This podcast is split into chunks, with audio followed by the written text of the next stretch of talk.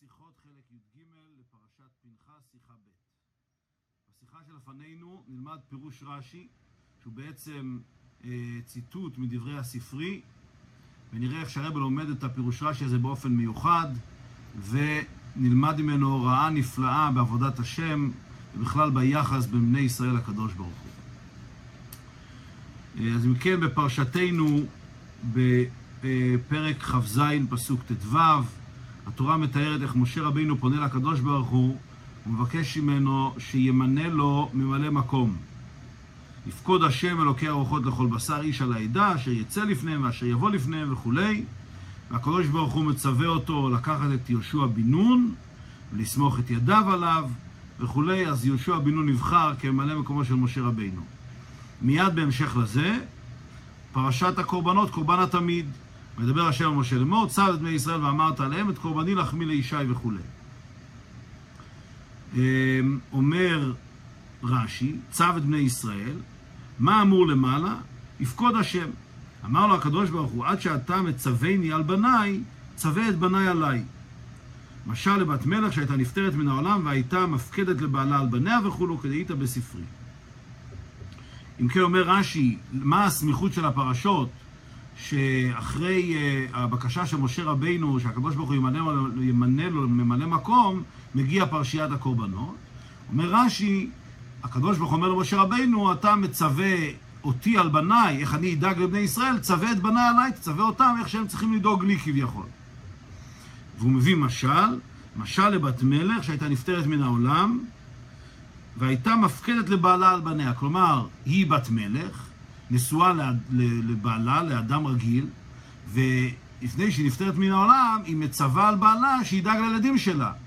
אומר בעלה לאישה, עד שאת מפקדת עליי, עד שאת מפקדת עליי על בניי, אותי על בניי, שהיא מצווה אותו איך להתנהג עם הבנים שלו, אז שתצווה את בניו איך להתנהג אליו, שתדאג לו, לא רק לבנים שלו. זה דברי המדרש, ורש"י מסיים כדאיתא בספרי. אז אנחנו נראה איך את הגרסה שהייתה לרש"י בספרי, וכמה דיוקים בדברי רש"י. וכפי שאמרנו, נלמד בסופו של דבר הוראה נפלאה ביחס לכל העניין של הקשר בין בני ישראל לקדוש ברוך הוא. כן, בגוף השיחה, בתחילת פרשת הקורבנות, בפרשתנו מעתיק רש"י את התיבות צו את בני ישראל, מפרש מה אמור למעלה יפקוד השם. אמר לו הקדוש ברוך הוא, עד שאתה מצווני על בניי, צווה את בניי עליי, משל חולו. תכף נראה את המשל בפנים. שואל הרב, וצריך להבין מה קשה לרש"י בתיבות צו את בני ישראל שהוא צריך לפרשם. ואם משום תיבת צו, הרי כבר פרשה רש"י בראש פרשת צו ובהדגשה, אין צו על לשון זירוז מיד או לדורות. היינו שבכל מקום אין פירוש אחר לצו. מה מפריע לרש"י כאן? כתוב, וידבר השם משה לאמור, צו את בני ישראל. מה רש"י בא לפרש? אם נאמר שהוא בא לפרש את הלשון צו, מה המשמעות של המילה צו?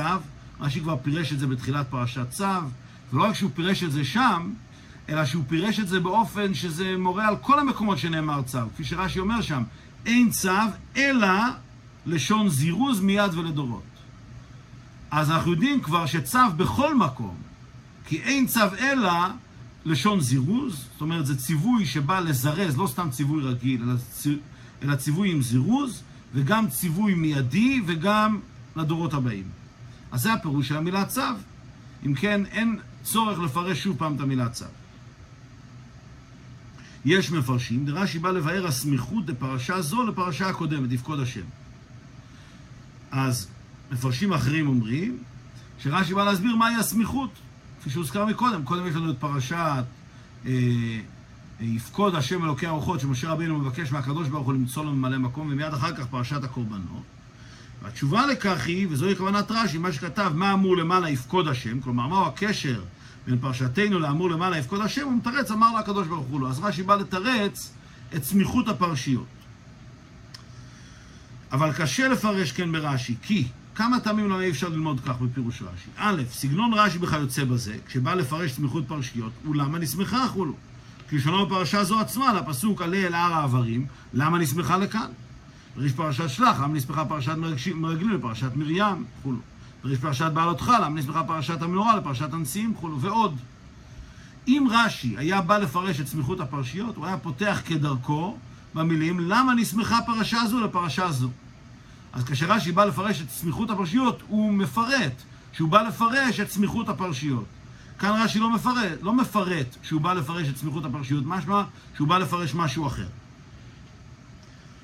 שאלה ראשונה. לסיבה ראשונה, אי אפשר לומר שרש"י בא לפרש כאן רק את סמיכות הפרשיות. ב', סמיכות הפרשיות בנידון דידן מובנת בפשטות, כיוון שעד עתה סוף 40 שנה במדבר, לא נאמרה עדיין פרשת הקורבנות. מוכרח הקדוש ברוך הוא לצוותם על זה עתה, קודם התחלת משנה תורה שדיבר משה, אם לא עכשיו ומתי. בעצם עכשיו, בסיום חומש דברים, אין כאן לשאול מהי סמיכות הפרשיות, מכיוון שכאן נשארו בעצם פרשיות, זה סיום ציוויי התורה שניתנו מהקדוש ברוך הוא למשה רבינו. הרי חומש דברים זה כבר דברי משה רבינו, זה משנה תורה. אם כן, כל הציוויים שעדיין לא נאמרו עד עכשיו, נאמרים עכשיו בסוף חומש במדבר. אז פשוט שעכשיו יגיע הציוויים, אם הציווי של פרשת התמיד עדיין לא נאמר, אז הוא צריך להיאמר כעת. ולכן כאן, אין כאן בעצם שאלה על סמיכות הפרשיות. כי המצוות האלה שלא נצטווינו עד עתה, נאמרים בסוף חומש במדבר. גם אין לפרש לקשה לרש"י כפל הלשון צו גומר ואמרת עליהם, אשר אחד מהם לכאורה מיותר. אז יש לנו עוד פירוש אולי אפשרי, שרש"י בא לפרש, יש כאן כפל לשון, צו את בני ישראל ואמרת עליהם. אז יש כאן כפל לשון, למה הכפל הזה? אולי זה מה שרש"י בא להסביר, אומר הרב, זה גם לא יכול להיות הפירוש. א', כי אז הווה לי לרש"י להעתיק מהכתוב קודם לפירושו, או בפירושו, גם ואמרת עליהם, כי על ידי זה נתעוררה הקושייה. אז שאלה ראשונה, אם בפירוש רש"י בא לתרץ את כפל הלשון, צו את בני ישראל ואמרת עליהם, הוא היה צריך לצטט גם את דברי הכתוב ואמרת עליהם, שזה מעורר הוצאנו את השאלה, ועל זה מגיע התירוץ. ב', וכמה לפרשת מעשה בשייכות לגבולות הארץ, זה אמר גם כן צו את בני ישראל ואמרת עליהם, ולא פירש רש"י מידי. הלשון הזה נאמר בהמשך פרשת מעשי, גם כן צו את בני ישראל ואמרת עליהם, ושם רש"י לא מפרש את כפל הלשון, משמע שעל פי פשוטו של המקרא אין צורך למצוא ביור לכפל הלשון הזה. ג', בכלל נאמר בתורה עוד פעמים רבות, דבר על בני ישראל ואמרת עליהם, ולא פירש רש"י כפל הלשון. בכמה וכמה מקומות מוצאים את הלשון דבר על בני ישראל ואמרת עליהם, אמנם לא צו את בני ישראל ואמרת עליהם, אבל אותו כפילות הלשון, דבר על בני ישראל ואמרת עליהם, ושוב רש"י לא מפרש.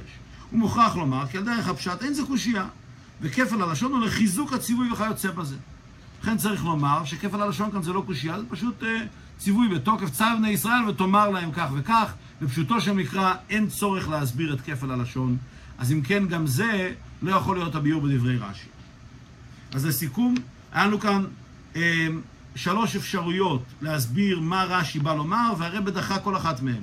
אפשרות אחת זה להסביר את הלשון צו, אומר הרב זה לא יכול להיות שזה מה שרש"י בא לומר, מכיוון שרש"י כבר פירש את הלשון צו, והוא פירש שזה כך בכל מקום, זה זירוז מיד ולדורות. פירוש שני היה שרש"י בא לפרש את סמיכות הפרשיות, וזה אמרנו משני טעמים, זה לא יכול להיות הפירוש. דבר ראשון, סמיכות הפרשיות, כאשר רש"י מפרש את סמיכות הפרשיות, הוא פותח במילים למה נסמכה פרשה זו לזו וכיוצא בזה, וכאן רש"י לא מפרש שזה מה שהוא בא להסביר. דבר שני, אין כאן בעצם שאלה של סמיכות הפרשיות, מכיוון שאנחנו בסיום חומש במדבר, פה יאמרו כל הציוויים שעדיין לא נאמרו, מכיוון שזה סוף הציוויים של הקדוש ברוך הוא למשה רבינו, חומש דברים זה כולו דברי משה רבינו בעצמו. אז לכן אין כאן בעצם שאלה של סמיכות פרשיות. פירוש שלישי היה לנו, אולי רש"י בא להסביר למה כפל הלשון צו את בני ישראל ואמרת עליהם, וגם אומר הרב, גם זה לא יכול להיות הפירוש העיקרי ברש"י, כי יש משלוש טעמים. דבר ראשון, אם כן רש"י היה צריך לצטט גם את המילים ואמרת עליהם, שהן מעוררות את השאלה כאן. דבר שני, יש לנו במפורש בפרשת מסי, ממש אותו לשון, צו בני ישראל ואמרת עליהם, ורש"י לא מפרש שם, כלומר שאין כאן קושייה בפשוטו של מקרא. וראיה שלישית, בהרבה מקומות בתורה נאמר, דבר בני ישראל ואמרת עליהם, וגם שם רש"י לא מפרש שום דבר, כלומר שהכפילות הזאת היא לא שאלה בפשוטו של מקרא. אז אם כן חזרנו לשאלתנו, מה רש"י בעצם בא לתרץ כאן בפירושו? ממשיך הרבה בעוד בית, רש"י ממשיך בפירושו, משל לבת מלך שהייתה נפטרת מן העולם והייתה מפקדת לבעלה על בניה וכולו, כדאיתה בספרי. אז רש"י מתחיל לצטט את דברי המשל מספרי, ואינו מובן. מה נתוסף בהבנת הכתוב והנמשל עד שאתה מצווני על בנייך ולא על ידי משל זה? משל בא להוסיף ביור בנמשל. מה כאן הביור הזה של המשל של הבת מלך, איך זה מוסיף הסבר לעובדה שהקדוש ברוך הוא אומר למשה רבינו לצוות את בניו עליו, לצוות את בני ישראל שיקריבו את קורבן התמיד? והרבי מחזק את השאלה, ולכאורה אדרבה, הנמשל מובן יותר מהמשל. לא רק שהמשל לא מוסיף ביור, אלא הפוך. הנמשל הוא הרבה יותר מובן. המשל עצמו צריך ביור. הנמשל הוא לא צריך שום ביור, הוא נראה מובן מאליו. מה הסיבה לכך? מסביר הרבי, א', בקשת משה מאת הקדוש ברוך הוא יפקוד השם גומר איש על העדה מובנת ומוכרחת היא. שהרי מדובר במינוי מנהיג כל עם ישראל, שיהיה סובל כל אחד ואחד לפי דעתו. ואילו במשל המדובר הוא בבניה של בת מלך, שהם מתי מספר, שהם בנים, ולא מוכרח כל כך על כל פנים שיהיה אף זקוק שיפקדו לו על בניו. אומר הרי בדבר ראשון, הבקשה של משה רבינו מהקדוש ברוך הוא שיפקוד השם, זה בקשה מאוד מובנת, שבני ישראל צריכים מנהיג. אבל בנמשל זה לא כל כך מובן. למה בת המלך צריכה לצוות את האב על הבנים? כי הרי דבר ראשון מדובר על הבנים שלה, אז זה דבר טבעי שהיא דואגת להם ושהאב דואג להם. ודבר שני, גם לא כל כך צריך ציווי על זה, הם גם בנים של האב, אז לא צריך ככה לזרז אותו שיטפל בבנים שלו. אם כן, המשל עצמו הוא לא כזה פשוט שהאימא צריכה לצוות את האב על בניו. מה שאין כן בנמשל, מובן מאוד למה משה רבינו פונה לקדוש ברוך הוא ומבקש ממנו שימנה מנהיג לעדה. אז אם כן, המשל לא מוסיף ביור, הוא רק מקשה על העניין. דבר נוסף, אומר הרב, בית, מאמר הקדוש ברוך הוא למשה, סווה את בני עליי, מובן שהרי עברו בני ישראל על ציווי השם ונסו אותו כמה פעמים במדבר. יש צורך להזהירם על כך. אבל במשל, למה תיסע כדאתה שהבנים ישכחו על אביהם? הוא מוכרח לצוותם על זה. גם הצד השני, עד עכשיו דיברנו על הציווי של, במשל, הבקשה של האישה, או הציווי של האישה שהאב ידאג לבניו.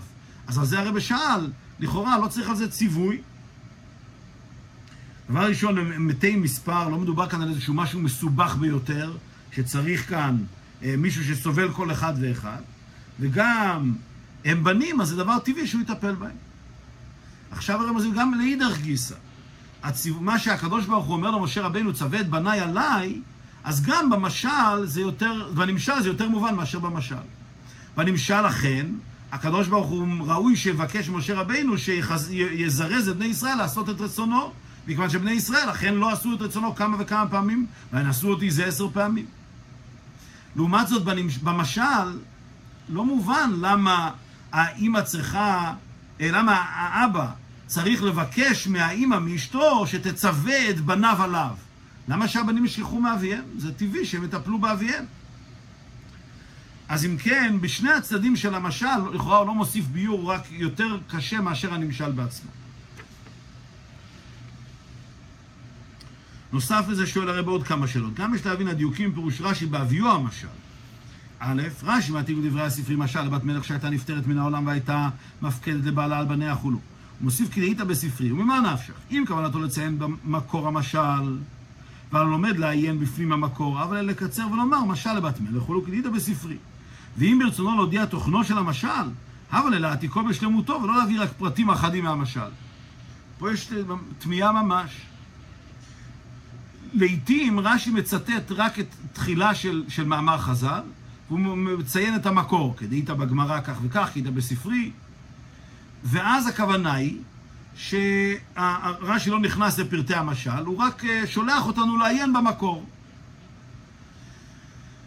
במקומות אחרים רש"י מפרש את כל העניין, את כל המאמר חז"ל, ואז גם המקור לא כל כך נוגע. ואם הרש"י מצטט את המקור, אז יש סיבה לכך. בכל אופן, כאן רש"י עושה דבר תמוה. הוא מתחיל את המשל, הוא כן מצטט כמה פרטים מהמשל, אבל הוא לא מסיים אותו, והוא מציין למקור. אז ממה נפשך? אם הוא רוצה שאנחנו נעיין במקור, אז הוא לא היה צריך להתחיל להעריך ולפרט את הפרטי המשל. אם הוא לא רוצה שנעיין במקור, אז למה הוא לא אומר את כל המשל בשלימותו? למה הוא רק אומר חצי משל ונעצר באמצע? אז זה תמוה איך שרש"י מצטט בעצם את חצי של המאמר חז"ל, ומציין את המקור שמשמע שנעיין אנחנו לראות את כל המאמר חז"ל, אבל אם כן, לא היה צריך לצטט את חציו. אז מה זה בא ללמדנו? הוא אומר, ועל כורכך צריך לומר, כי פרטים אלה שרש"י מעתיקם הם עיקר בהבנת פירושו, מה שאין כן השאר. צריך להבין מהו העיקר שבזה. משמע מכאן שבעצם עיקר מה שרש"י רוצה לומר, זה כבר נמצא בציטוט שהוא אומר. באותו ציטוט חצי מהמשל שהוא מצטט, כבר נמצא עיקר תוכן פירושו. רק שאם רוצים לראות את כל הפירוש, את כל המשל בשלמותו, אז צריך לעיין בספרי. אז צריך פה להבין מה רש"י בעצם בא לפרש, מהו עיקר הפירוש שמתבהר לנו על ידי שאנחנו לומדים את תחילת המשל. משל לבת מלך שמצווה על בעלה. זו שאלה אחת צריך להבין כאן. עוד שאלה, מקורו של המשל הוא בספרי, אבל שם איתה א' משל חולו למלך, ב' שהייתה אשתו ולא בת מלך חולו, ואילו רש"י משנה וכותב משל לבת מלך שאתה מפקדת על בעלה, סתם ולא מלך. גם כאן רש"י משנה ממש מלשון הספרי. בספרי כתוב שזה משל למלך, שאשתו הייתה מפקדת אותו על בניה. זאת אומרת, מדובר כאן על מלך, והאישה היא אשתו של מלך, והיא פונה למלך. כאן אנחנו אומרים להפך, האישה היא בת מלך, והיא מצווה לבעלה שהוא לא מלך, הוא סתם בעל רגיל. אז למה רש"י משנה את הפרטים האלה?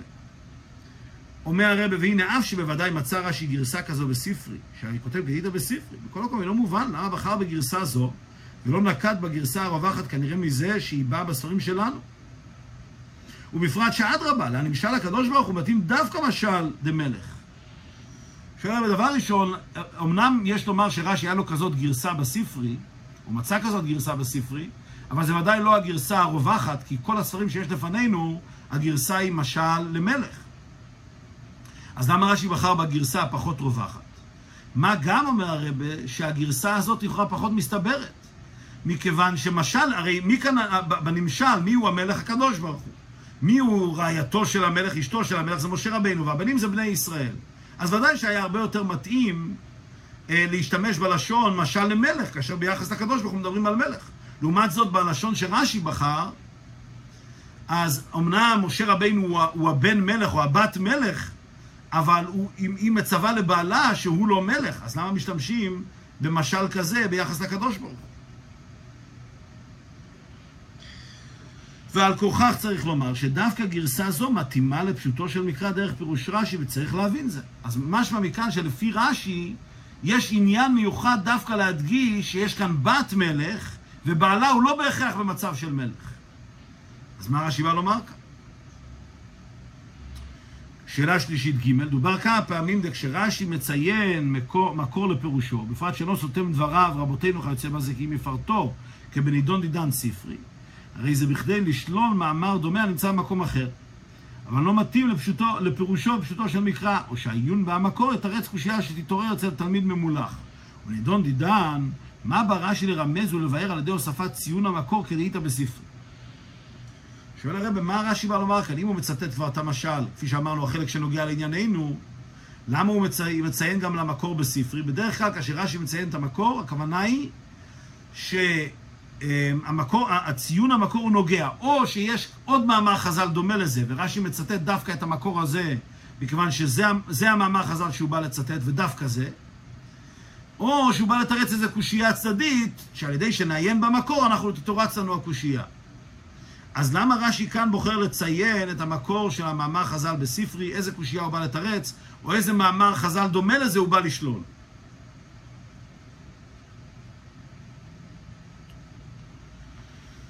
ביחס לשאלה הזאת אומר הרב, והנה בתלחום המביא גם כן משל דומה בנידון דידן, וזה לשונו.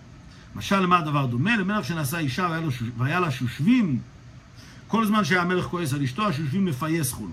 בא השושבים למות, התחיל מבקש מן המלך, אמר לו, בבקשה ממך, תן דעתך על אשתך. אמר לו המלך, מה אתה מצווני על אשתי? צו את אשתי עלי חולו. אז בתלחום יש משל דומה, שמה אמנם לא מדובר על אשתו של מלך ובת המלך וכיוצא בזה. סליחה, לא מדבר על בת המלך שהיא אשתו של המלך או של בעלה והיא מצווה אותו על בניה, אבל מדובר על סיפור דומה. יש את המלך ורעייתו ויש להם שושבין. השושבין הזה תמיד מפייס בין המלך לבין רעייתו, וכאשר השושבין הולך למות אז הוא פונה אל המלך ומבקש ממנו שידאג לרעייתו, תן דעתך על אשתך. אומר לו המלך, למה אתה מצווה אותי על אשתי? צווה את אשתי עליי. אז זה משל דומה לאותו עניין. לפי זה מקום לומר, זה משל זה שבתנחום הבא רש"י לשלול בחוטבו כדאיתא בספרי. אמנם הגוף הבא היא ביור. במה מתאים המשל שבפירוש רש"י יותר ממשל שושבין שבתנחומה. אז אם כן, כאשר רש"י מציין לספרי דווקא, יש לומר שהוא בא להגיד שהוא מביא מצטט דווקא את המשל של ספרי שיותר מתאים לענייננו מאשר המשל של מדרש תנחומה. אבל זה לא צריך להבין, למה המשל של ספרי יותר מתאים מאשר המשל מדרש תנחומה? אולי אפשר להוסיף שהמשל של מדרש תנחומה לכאורה יותר מתאים.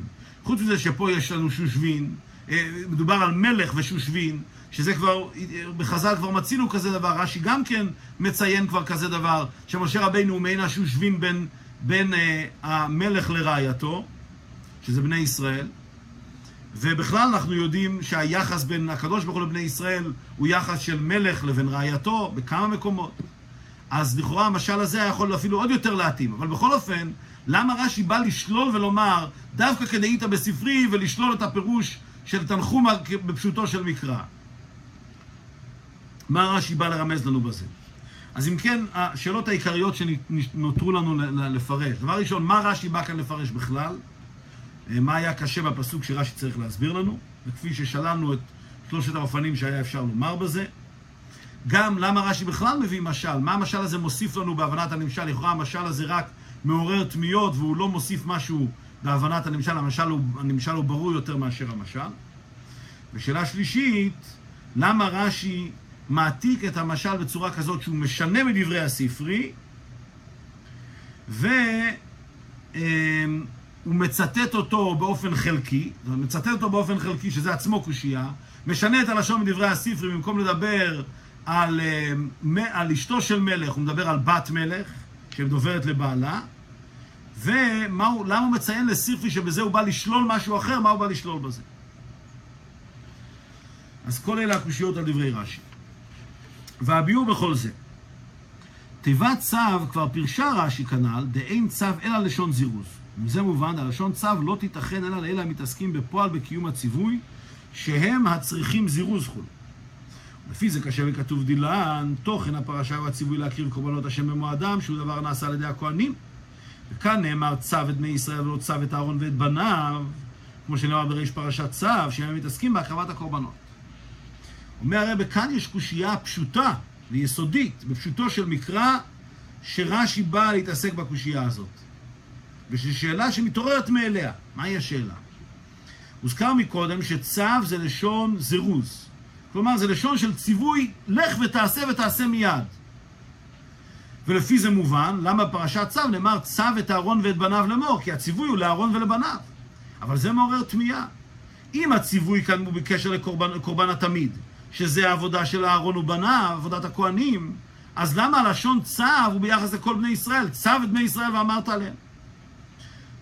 במילים אחרות, המשמעות הדברים של הרב כאן, אילו היה נאמר דבר על בני ישראל, אז היה אפשר להבין שהציווי הוא לכל בני ישראל. למה הכהנים הם אלה שיקיימו את זה בפועל? אבל הציווי, האמירה, זה לכל בני ישראל. אבל היות והלשון הוא צו, וצו הכוונה היא משהו של זירוז, מיד תיגש ותעשה.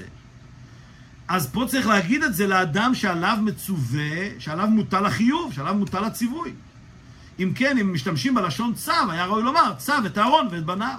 למה אומרים צו את בני ישראל?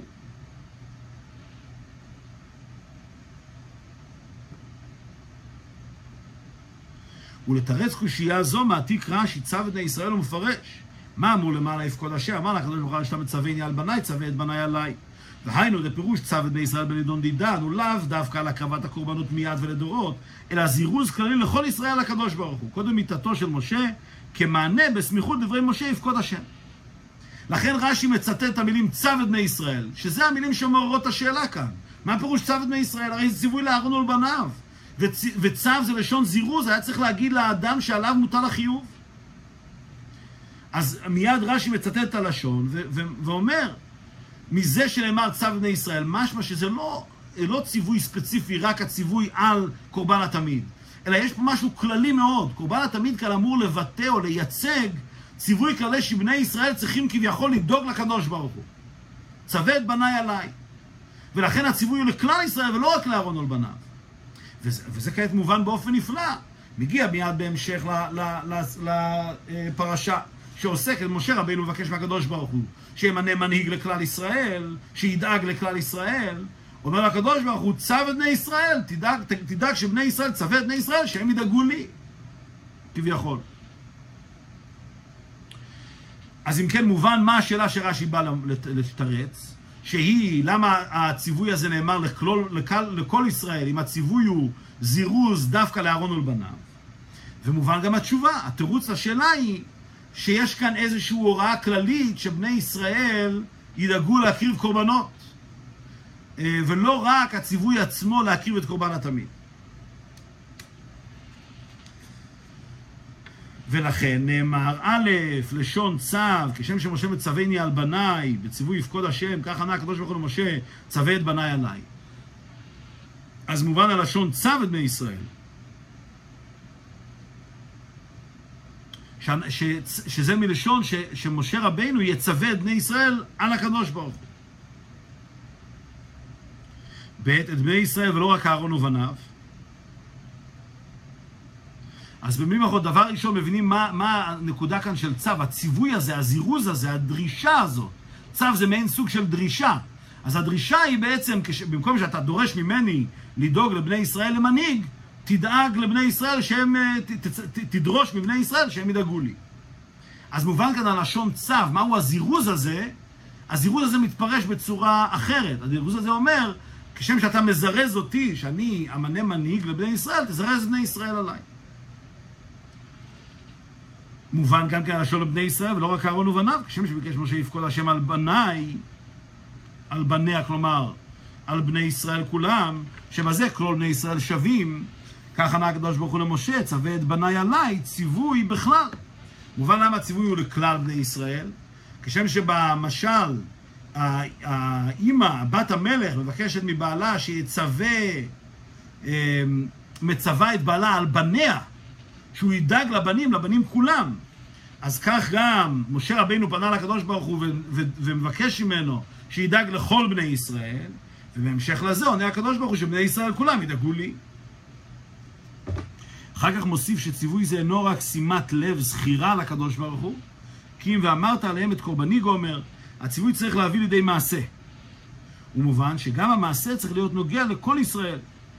פעולת הקורבנות שעל ידם נעשה ריח ניחוח, נחת רוח לפניי שאמרתי ונעשה רצוני. לא מדובר כאן סתם על ציווי כללי, זה לא רק איזושהי זכירה, אלא זה ציווי שכולל בו גם כן מעשה ממש. אז זה לא רק שהקדוש ברוך הוא אומר למשה רבינו, תזכיר או תבקש מבני ישראל שיזכרו שיש להם אבא כביכול. לא, מדובר כאן על מעשה ממש, שצריך להקריב קורבנות, והמעשה הזה הוא צריך להיות מעשה שנוגע לכל ישראל. כשם שבמשל, אז המלך או הבעל אומר לאשתו, תצווי את בניי עליי, כל בניי עליי. אז משמע שכל בני ישראל כאן יש להם איזושהי אחריות ביחס לקדוש ברוך הוא. אומר הרב, אמנם לפירוש, זה קשה, א', דברי משה יפקוד השם נאמרו לקדוש ברוך הוא בציווי, מצווני על בניי. ולכן ענה אותו הקדוש ברוך הוא, צו את בני ישראל כנעל. איך ייתכן שמשה ידבר לקדוש ברוך הוא בלשון כזו? אז דבר ראשון, עצם הלשון הזה, צו את בני ישראל, שהוא נאמר כמענה לזה שמשה רבינו כביכול ציווה את הקדוש ברוך הוא. מצווה, בת המלך שציוותה את בעלה. אז איך זה בכלל, איך ראוי להשתמש בסגנון הזה, שמשה רבינו כביכול מצווה את הקדוש ברוך הוא לעשות משהו? ב' בקשת משה יפקוד השם היא דבר המוכרח לקיום עם בני ישראל, כמפורש ולא תהיה ידת השם כצאן אשר אין להם רועה. ואילו מענה הקדוש ברוך הוא צווה את בניי להקריב קורבנות חולו, תכליתו שיהיה ריח ניחוח, נחת רוח לפניי חולו. ותמוה ביותר, האם הנחת רוח לפניי חולו שעל ידי הקרבת הקורבנות מוכרחת יותר מיפקוד השם גומר איש על העדה? עד שהקדוש ברוך הוא בא בטענה למשה, עד שאתה מצווני על בני, צווה את בני עליי? אז שואל הרב כאן דבר שצריך מאוד להבין. במשל, בת המלך מצווה לבעלה שידאג לבנים שלה, ואומר לבעלה, את מצווה עליי שאני אדאג לבנים, אולי תצווי לבנים שידאגו לי. כי זאת אומרת, יש יכול להיות חשש כזה שהבנים לא ידאגו לאביהם. אז היא רוצה לוודא שהאב ידאג לבנים, והאב רוצה לוודא שהבנים ידאגו לו. אבל שם לפחות הדאגה כאן היא דאגה שווה, שהאב ידאג לבנים והבנים ידאגו לאב. אבל כאן איך אפשר בכלל להשוות? הרי זה שהקדוש ברוך הוא ידאג לבני ישראל, זה דאגה הכי מובנת והכי מוכרחת. בני ישראל צריכים מנהיג. וכפי שמשה רבינו אומר, ולא תהיה ידת השם כצאן אשר אין להם רועה. לעומת זאת הדאגה של בני ישראל לקדוש ברוך הוא, קורבני לחמין אישי, בכלל מה הפירוש צריך לדאוג לו? אבל במיוחד שכאן מדובר על איזשהו נחת רוח לפניי. רוצים לגרום איזשהו נחת רוח מיוחד. אז איך המשל דומה לנמשל? במשל יש כאן דאגה לכאורה לצרכים הבסיסיים, בין של האב, בין של הבנים.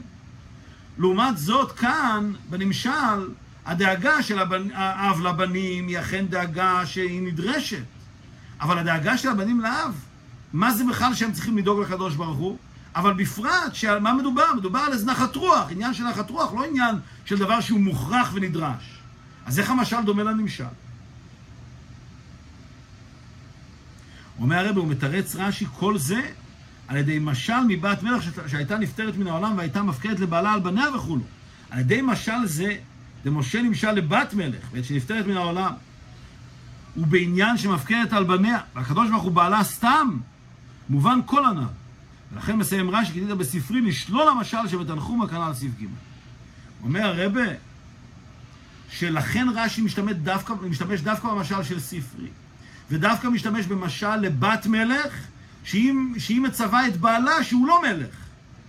שדווקא לפי פרטי המשל הזה יתורצו השאלות. למה, איך זה שבכלל שמשה רבינו פונה לקדוש ברוך הוא בציווי? ואיך זה שבני ישראל כביכול צריכים לדאוג לקדוש ברוך הוא? כל זה מתורץ על פי המשל הזה דווקא. והביור במשל, נראה אם כן, איך כל פרט במשל כאן הוא מדויק בתכלית. א', האישה בהיותה בת מלך, תובעת היא בתקיפות מבעלה סתם שאינו מלך. אז יש לנו כאן משל של בת מלך, אבל דווקא בת מלך, ודווקא בת מלך שתובעת מבעלה, לא מהמלך, זאת אומרת מאדם רגיל כביכול. לא ממישהו שהוא בדרגה של מלך. אבל מתי היא תובעת? דווקא כשנפטרת מן העולם, אבל זה לא מספיק, דווקא כשהיא במצב שהיא נפטרת מן העולם, וב' כשמפקדת על בניה. אז כאשר היא במצב שהיא נפטרת מן העולם והיא מפקדת על בניה, אז היא תובעת מבעלה. מה הפירוש? אומר הרי בכל ימי נישואיה, הרי בכל אישה נאמר והוא ימשול בך, שהיא כפופה ותלה לבעלה. אז בכל ימי נישואיה אין מצב כזה שהאישה היא מפקדת על בעלה, מצווה עליו מה לעשות, מכיוון שכפי שהתורה מתארת את המושג של אישה, והוא ימשול בך. אישה היא לא אמורה להיות מצב כזה שהיא מצווה על בעלה. אבל ישנם זמנים וישנם עניינים שאז פתאום התוקף של הבת מלך מתעורר. מה זה? רק שבא הזמן, אחד, שנפטרת מן העולם, שתיים, שמוכרחת לפקוד לבעלה סתם על בניה, ועוד שהם נכדי המלך, הרי אז חוזר ונאור התוקף של בת מלך. כאשר מגיע מצב כזה, שהיא נפטרת מן העולם, והיא לא תהיה יותר בעולם הזה, והיא צריכה לפקוד לבעלה על בניה בדבר שנוגע לבנים שלה, אז היא מתעוררת לגמרי. אז שוב פעם, בואו ננסה להבין את המשל בלי הנמשל. יש לנו אישה שבאופן כללי היא אישה שלא מצווה על בעלה מה לעשות. היא אישה במצב כזה שהיא כפופה לבעלה. וזה במצב הרגיל. אבל פתאום היא נפטרת מן העולם. כלומר, היא לא תהיה כאן ביחד עם בעלה ובניה בעתיד. והיא דואגת לבנים שלה. זה דבר שלא סתם דבר שקשור שהיא לא תהיה כאן והיא צריכה לדאוג למשהו. אלא זה דבר שקשור לבנים שלה, אז שם כל ההגבלות הוסרו. שם היא מתעוררת בתוקף של בת מלך, והיא גם תובעת מבעלה, ותובעת את זה באופן של ציווי. אז זה במשל, זה פרט ראשון במשל. ב' הבעל מבקש שאשתו תצווה את בניו עליו בלשון של צו וזירוז. כיוון שהוא בעלה סתם ולא מלך, יש מקום לחשש שהבנים נכדי מלך ינהגו בו מנהג ביזיון חולו, ולכן נחוץ שאשתו שהיא בת המלך תזרזם ותזירם על כך. עכשיו, הצד השני של המשל, כאשר המלך, הבעל, פונה לאשתו, לבת המלך, ואומר לה, תצווי את בניי עליי, אז למה צריך כאן זירוז מיוחד? מכיוון שהבעל כאן הוא במצב של בעל סתם, הוא לא במצב של מלך. והנכדים, הבנים שהם נכדי המלך, כי הם בני ביתו של המלך, צריכים כאן זירוז. עכשיו, צריך גם הרי להזכיר את זה מקודם, שיש כאן הדגשה מיוחדת, שכאן מדובר על הבנים שהם נכדי המלך, ולכן גם האישה מרגישה צורך לדאוג להם באופן מיוחד, ושידאגו להם כמו נכדים של מלך, וגם צריך לזרז אותם שהם באמת ידאגו לבעל כמו שצריך.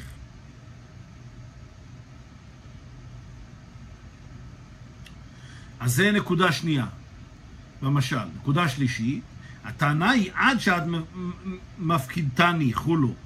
פקדי בני עליי, בישלמה אם היה מלך, הנה גם אם בניו לא ינהגו בו כבוד, אינו זקוק כל כך להם. כי מלך הוא ויש לו שרים ועבדים וכו'. אבל מאחר שהוא בעל סתם, אין לו בניו לבד.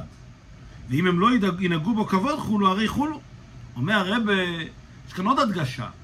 אילו היה מדובר כאן על מלך כמו מדרש תנחומה, אז המלך הוא לא כך תלוי בהנהגה של הבנים שלו. אבל מכיוון שכאן מדובר כאן על מצב, של מישהו שהוא לא בבחינת מלך בהכרח בכל העניינים, ולכן זה עוד יותר חשוב, עוד יותר נוגע כאן תפקדי את בניי עליי, עוד יותר נוגע כאן הציווי שהבנים ידאגו לאביהם, כי האב הוא לא מלך. אז אם כן, במשל יש לנו כאן שלוש נקודות. נקודה ראשונה, שיש כאן דבר בלתי רגיל, בדרך כלל האישה היא כפופה לבעלה, אבל כאן מכיוון שהיא נפטרת מן העולם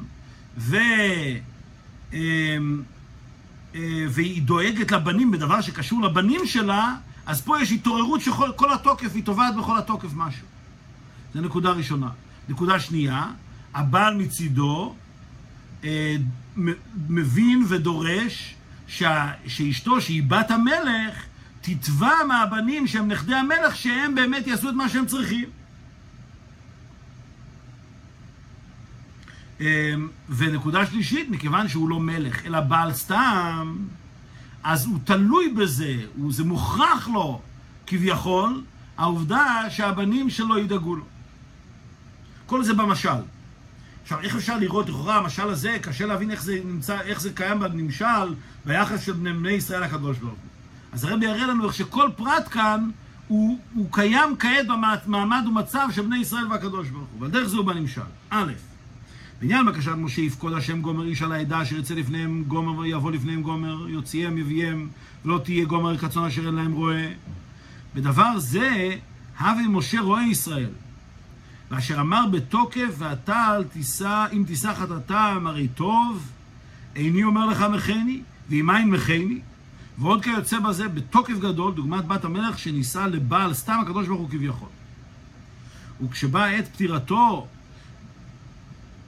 בשעה שהיה צריך למסור צאן מריתו לרועה שמלא מקומו בהנהגת בני ישראל, בני מכורי ישראל, וממלכת כהנים שרים, תבע מבעלה מאת הקדוש ברוך הוא בתוקף של בת מלך. אומר בנקודה ראשונה בנמשל, שאכן משה רבינו במצב הרגיל, הוא בבחינת כפוף לקדוש ברוך הוא. מה זאת אומרת שהוא מצווה לקדוש ברוך הוא, תובע מהקדוש ברוך הוא דברים? אבל כאשר זה מגיע למצב מיוחד, בפרט שזה נוגע לטובתם של בני ישראל, שהוא רואה ישראל, אז רואים בכמה מקומות שמשה רבינו הוא מסיר את ההגבלות, והוא מדבר בתוקף הכי גדול, מכיוון שזה נוגע לצאן מרעיתו. ואז כביכול זה בת מלך, הסגנון הדיבור זה כמו בת מלך שמדברת לבעלה. במילים אחרות, אם מדובר כאן היעס בבת מלך או באישה שמדברת למלך, אז לא היה מתבטא כאן כל התוקף של התביעה והדרישה, כי עד כמה אפשר לדרוש ולתבוע ממלך?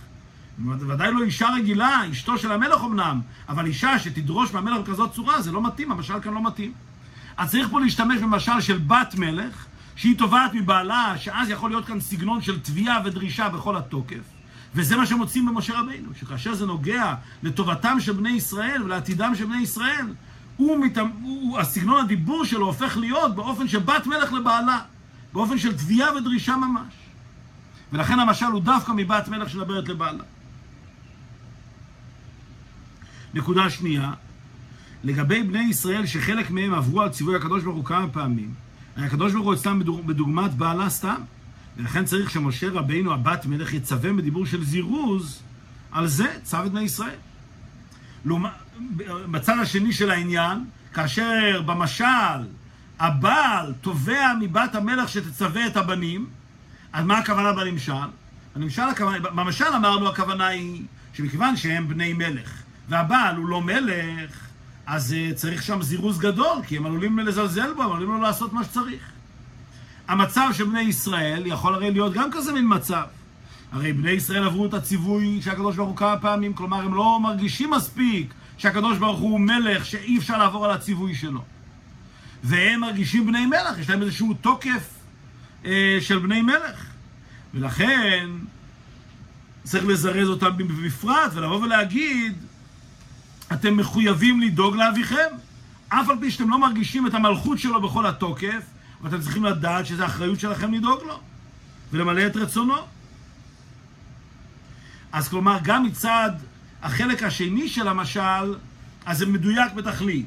בחלק השני, למשל, המלך כביכול צריך לבקש שהבנים, לא המלך, הבעל צריך כביכול לבקש שהבנים ידאגו לו, ובנמשל הכוונה היא, שהקדוש ברוך הוא במצב כזה, שמכיוון שבני ישראל עברו את רצונו כמה פעמים, אז הוא צריך כביכול לבקש, שידאגו לו, שיעשו את מה שהוא מבקש. ודבר נוסף, ג' הקדוש ברוך הוא כביכול כמו בעלה ולא מלך אב, אז זקוק לבניו ללחם.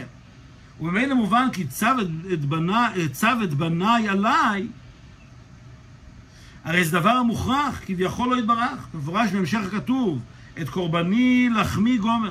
שהקורבנות הם לחמו מזונות, דבר הכרחי שהקדוש ברוך הוא כביכול. נקודה שלישית, כשם שבמשל, הבעל הוא כביכול תלוי בבנים, מכיוון שהוא לא מלך בעצמו, אילו היינו משתמשים במשל בדוגמה של מלך, אז המלך הוא לא צריך שום דבר, יש לו את כל מה שהוא צריך. למה אנחנו משתמשים דווקא בלשון לא של מלך? כי בפרט הזה באים להדגיש את העובדה שהקדוש ברוך הוא כביכול צריך את הלחם, קורבני לחמי לאישה, אם דברים כאן על הציווי של הקורבנות, והקדוש ברוך הוא מתייחס לזה באופן שזה כביכול לחמו של הקדוש ברוך הוא, זה דבר שנצרח לו, כמו לחם. ולכן, משתמשים כאן דווקא בדוגמה של בעלה, לא של מלך, ושהבנים צריכים לדאוג לאביהם, כי העניין של עבודת הקורבנות זה דבר שכביכול הקדוש ברוך הוא זקוק לו. אז כל שלושת הפרטים כאן הם מדויקים. גם העובדה שבת המלך פתאום מדברת בתוקף גדול, ולכן משתמשים דווקא במשל של בת מלך ובעלה, כי רק זה יסביר את סגנון הדיבור כאן של משה רבינו ביחס לקדוש ברוך הוא. גם עצם העובדה שהקדוש ברוך הוא צריך כביכול לזרז ולהדגיש. למה יש כאן מצב שהקדוש ברוך הוא צריך לזרז ולהדגיש? אילו היה מדובר כאן במלך, לא היה צריך לזרז, המלך מצווה ועושים. אבל היות ובני ישראל במצב כזה שהם לא בהכרח מרגישים את מלכותו של הקדוש ברוך הוא, כפי שראינו שעברו על רצונו כמה פעמים, אז צריך באמת לתבוע מהם. אז גם הפרט הזה הוא מדויק בתכלית. שהם בני המלך והם לא בהכרח מרגישים שאביהם הוא בבחינת מלך. וגם הנקודה השלישית, שהדבר, המלך כביכול זקוק, סליחה, האבא, הבעל של בת המלך, זקוק כביכול הבנים שלו, גם זה מדויק בתכלית, כי כאן אנחנו מדברים על עבודת הקורבנות, שיש כאן עניין שהקדוש ברוך הוא כביכול מתלבש באופן כזה, שהוא זקוק קורבני לחמי לאישי, שהוא זקוק לעבודת הקורבנות. ולכן מתאים כאן הלשון של בת המלך שמצווה על בניה, שהם נכדי המלך, שידאגו לאבא שלהם.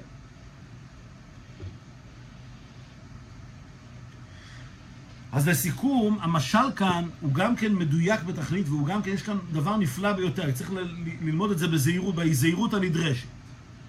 אנחנו באים בעצם להסביר מה המשל הזה בא לומר לנו. יש כאן מצב בלתי רגיל. דבר ראשון, וידבר משה אל השם. משה רבינו הוא זה שמצווה ותובע מהקדוש ברוך הוא. כפי שזה עוד יותר מודגש במשל, אתה מצווה אותי על בניי, מפקדת אותי על בניי. אז יש כאן את האישה שהיא מצווה על בעלה. ובאופן כזה שהבעל הוא כאילו באיזשהו מקום, הוא זקוק לילדים שלו. צריך לדאוג לו שחלילה אחרי שבת המלך תעזוב את העולם, מה יקרה? מי ידאג לו? מה המשמעות של המשל הזה? אומר הרבי, יש כאן דבר נפלא ביותר, שהקדוש ברוך הוא, היחס של הקדוש ברוך הוא לבני ישראל כאן, הוא באופן כזה שמצד אחד לא תמיד מורגשת המלכות של הקדוש ברוך הוא. ולכן זה באופן של בעלה סתם, זה לא באופן של מלך. וזה לא מודגש מכיוון שהם רואים את זה בהנהגה של בני ישראל, שהם לא תמיד מקיימים את ציווי הקדוש ברוך הוא. וגם הקדוש ברוך הוא שם את עצמו במצב כזה, הוא מתלבש באופן כזה, שהוא כביכול תלוי וזקוק לקורבנות, ולכן הוא יכול לקרוא להם קורבני לחמי לאישי. זה כביכול לחמו של הקדוש ברוך הוא. ובשביל להסביר את המצב המוזר הזה בתורה, שגם משה רבינו הוא תובע מהקדוש ברוך הוא משהו, מצד אחד, ותובע בתוקף. מצד שני, שהקדוש ברוך הוא כביכול זקוק למשהו, לחמי לאישי. איך אנחנו מסבירים את הדבר הזה? אז פה מגיע המשל. המשל בא ואומר, מצד אחד, אמנם יש כאן אישה שהיא בעצם כפופה לבעלה, אבל כאשר יש מצב מיוחד שהיא עוזבת את העולם וצריך לדאוג לבניה, אז פתאום יש לה תוקף גדול, ולכן משה רבינו באמת תובע מהקדוש ברוך הוא משהו. מצד שני, זה גם מסביר את העובדה שהקדוש ברוך הוא כביכול זקוק על משהו, מכיוון שהקדוש ברוך הוא כאן התלבש באופן כזה, שהוא כביכול לא מודגש בו עניין המלכות, והוא זקוק כביכול לבנים שלו, ולכן הוא מבקש מבת המלך, תצווי, זרזי את בני ישראל שיתנו לי את מה שאני צריך. אז באמצעות המשל הזה, פתאום מובן הסיטואציה הבלתי רגילה הזאת, היא מובנת ומהירה ביותר. לפי שהרב ילמד מזה כעת הוראה נפלאה בעבודת השם. ומזה הוראה נפלאה בעבודת השם. אולי לפני ההוראה, בוא נראה איך שכל השאלות תורצו בינתיים. אז כמובן אנחנו מבינים מה היה קשה לרש"י, במילים צו את בני ישראל, שהוא היה צריך לתרץ. אז כפי שביארנו, מה שהיה קשה לו, אם זה צו לשון זירוז, אז למה זה לכל בני ישראל? זה היה צריך להיות לאהרון ובניו, שהם אלה שמקיימים את המצווה, אותם צריך לזרז. זו הייתה הקושייה שרש"י בא לתרץ. ומה התירוץ שלו לשאלה הזו? התירוץ הוא לא מדובר כאן על ציווי פרטי של הקרבת הקורבנות, שאז אכן היה מדובר כאן דווקא לאהרון ולבניו. אלא מדובר כאן על דבר כללי, מכיוון שמשה רבינו נפטר מן העולם, והוא זה שדאג שבני ישראל יקיימו את ציווייו של הקדוש ברוך הוא עד עכשיו. אז עכשיו פה הקדוש ברוך הוא אומר לו, צו את בני ישראל, אני מבקש ממך לזרז את בני ישראל, לפני פטירתך מן העולם, תזרז את בני ישראל שהם ימלאו את רצוני. אז פה נשאלות שני שאלות, ברגע שזה המצב, אז נשאלת שאלה ראשונה, איך זה שמשה רבינו תובע מהקדוש ברוך הוא ככה בתוקף? שאלה שנייה, איך זה הקדוש ברוך הוא כביכול זקוק לבני ישראל שידאגו לו, ועל זה מגיע פה המשל. וכעת מובן, גם למה רש"י מצטט דווקא את הספרי ולא את מדרש תנחומה. מכיוון שבמדרש תנחומה שם זה מלך ואשתו של המלך, וכאן אנחנו רוצים להדגיש שהמצב כאן הוא כזה מן מצב שמשה רבינו הוא כאן בשיא התוקף. הוא זה שתובע מהקדוש ברוך הוא, הוא זה שתובע מבני ישראל, אז לכן מצטטים דווקא את המשל מספרי. ולכן מדייקים לומר משל לבת מלך, כי היא יש לה את התוקף של בת מלך. מצד אחד היא בת והיא אשתו, ולכן היא כפופה לבעלה. אבל מצד שני, היא במצבים מסוימים היא טובעת בכל התוקף. ומובן גם למה הקדוש ברוך הוא לא מוצג כאן כמלך, כי הקדוש ברוך הוא כאן במצב כזה שהוא כביכול זקוק ללחמי לאישה אל עבודתם של בני ישראל. אז מובן אם כן, למה מצטטים דווקא את דברי הספרי? מובן גם כן, למה רש"י בחר בספרי עצמו לשון אחר? בת מלך שהייתה מפקדת על בעלה דווקא. מכיוון שרוצים להדגיש פה שזה אין כאן את עניין המלכות. אילו היה מדובר כמלך, אז כל העסק לא היה מובן. איך זה שמדברים למלך בצורה כזאת מצד אחד, ואיך זה שהמלך זקוק למשהו מצד שני. ולכן מדגישים דווקא לבת מלך שמצווה לבעלה. ואכן לא צריך לפרש כאן את כל אריכות הדברים של המדרש כולו, אלא הפרט שרש"י מצטט, שזה לצטט את דברי הספרי, משל לבת מלך שהייתה מפקדת על בעלה, כי בזה תורץ מהו הסגנון הזה שמשה רבינו הוא דורש משהו מהקדוש ברוך הוא.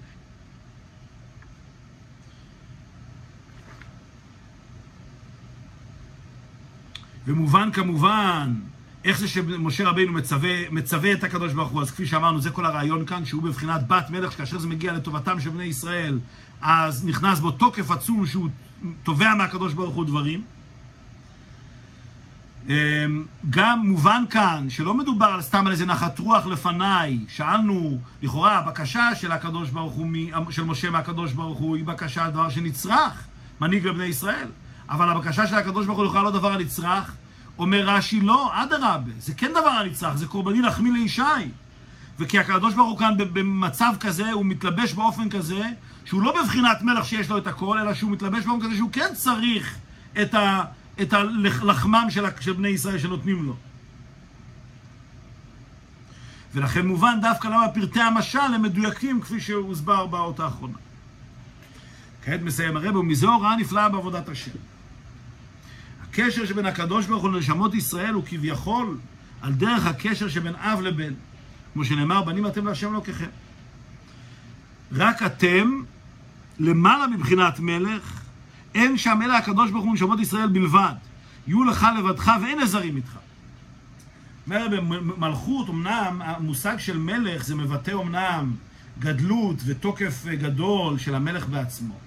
מצד שני, היחס בין המלך לעמו זה יחס של ריחוק, וזה יחס שהוא לכל העולם, זה לא רק לבני ישראל. לכן הסגנון של מלך, זה לא מדגיש את היחס הקרוב ביותר שיש בבני ישראל הקדוש ברוך הוא. ולכן פה צריך דווקא להשתמש בסגנון של אב. מילים אחרות, אם מדברים בסגנון של מלך, אז זה מבטא אמנם תוקף גדול, מצד שני, זה מבטא ריחוק מסוים, וזה גם מבטא דבר שיכול לכלול לא רק את בני ישראל בעצמם. מה שאין כשאומרים על אב ובן, זה רק בני ישראל, וזה באופן של קירוב גדול. ולכן פה מדגישים דווקא את המושג של אב ובן, בעלה ובניה. וקשר זה בין הקדוש ברוך הוא לנשמות ישראל, הוא עניין תמידי ונצחי שאין בו שינויים. ולכן גם הקורבן שבשייכות הזה קורבן תמיד, מדי יום ביומו, הוא פועל הנחת רוח לפני הקדוש ברוך הוא חולו. וזהו כביכול לחמי של הקדוש ברוך הוא. והקשר המיוחד הזה בבני ישראל, הקדוש ברוך הוא, זה קשר נצחי וקשר תמידי. ולכן הקשר הזה הוא מתבטא דווקא בקורבן התמיד. זה אומר דבר נפלא. שזה לא סתם ציווי, צווה את בניי עליי, שבני ישראל יעשו איזשהו ציווי. יש כאן את הציווי של קורבן התמיד, שזה בא לבטא את הרעיון שהקשר המיוחד הזה של בניי עליי, זה קשר שהוא תמידי, זה קשר שהוא באופן של קורבן התמיד. קשר נצחי ותמידי שצריך לקרות כל הזמן. וזה באופן כזה שהקדוש ברוך הוא כביכול צריך את הקשר הזה, הוא רוצה את הקשר הזה עם בני ישראל, ולכן זה באופן של לחמי. ותפילות במקום תמידים תקנו, ואם יעלה בליבו של אדם מתפלל, מהי החשיבות הגדולה כל כך של עבודת התפילה שלי ומדי יום ביומו? ומה הרע שהיא נחסכת שלום אחת מהתפילות ביום פשוט דעימות החול? יהודי יכול לחשוב שמה כל כך נוגע 3 פעמים ביום להתפלל? מה יקרה אם תפילה אחת דעימות החול? אני אחסיר. אומר הרב, לא, התפילות זה במקום הקורבנות, במקום התמידים. והתמידים זה לא סתם איזשהו ציווי. התמידים זה מבטא את הקשר התמידי באופן כזה שהקדוש ברוך הוא כביכול זקוק לזה, שזה קורבני לחמי, זה כביכול לחמו של הקדוש ברוך הוא. ולכן כשזה מגיע לתפילות, אז אין פה שום מקום להתפשר ולוותר, מכיוון שזה הדבר שמבטא את היחס של אב לבניי, צבו את בניי עליי, ואת היחס התמידי הזה, שזה קורבן התמיד, שזה תפילות במקום תמידים תקנום. ולכן כל תפילה היא חשובה ונוגעת לקשר הזה. אי אפשר לוותר עליה. על זה בא המענה וההוראה מפירוש רש"י דילן. הקדוש ברוך הוא ביקש, צווה את בניי עליי, שישמרו להקריב במועדו שניים ליום תמיד, ותפילות באות במקומה. ואומר על זה לחמי, שזה דבר שהוא כביכול חשוב לקדוש ברוך הוא, שזה הוא חשוב עוד יותר מיפקוד רועה לבני ישראל. כן, אומר הרב כאן, הרי הטענה של הקדוש ברוך הוא במשל, הטענה של הבעל, במשל לאשתו, עד שאת מצווה את בניי עליי, עד שאת מצווה אותי על בניי, צווי את בניי עליי. כלומר, הציווי הזה הוא עוד יותר נוגע מאשר יפקוד איש על העדה, מאשר רואה לבני ישראל. מובן שכן הוא בכל יום תמיד, בימים המיוחדים שבשנה, וביום פשוט בימות החול, ובכל יום ויום, נעשה על ידי תפילת כל אחד ואחד, נחת רוח לפניי שאמרתי ונעשה רצוני. אם כן, המשל הזה לא סתם משל, והמושג הזה משנה גם את כל המהות של פרשת הקורבנות. אומר הרב במילים פשוטות, שכעת לפני פטירתו של משה רבינו. אז מצד אחד מתבררים כאן שני דברים. מצד אחד משה רבינו מדגיש כאן שמה שנוגע לו זה הדאגה לבני ישראל, ולכן כאשר זה נוגע לרווחתם של בני ישראל ולכך שיהיה להם רועה, אז הוא הופך להיות בת מלך בכל התוקף של בת מלך. הוא מדבר בסגנון כזה, כפי שבת מלך מדברת לבעלה ולא למלך. ומובן גם מצד הקדוש ברוך הוא, שהקדוש ברוך הוא במענה אומר לו שאכן אתה דואג לבני ישראל, אבל היחס הזה שביני לבין בני ישראל, תזכור שזה יחס כזה שאני כביכול זקוק לקורבנות שלהם.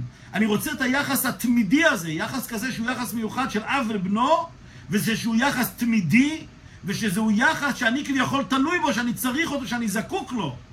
וכל הפרטים האלה מתבררים באמצעות המשל המרומז בפירוש רש"י.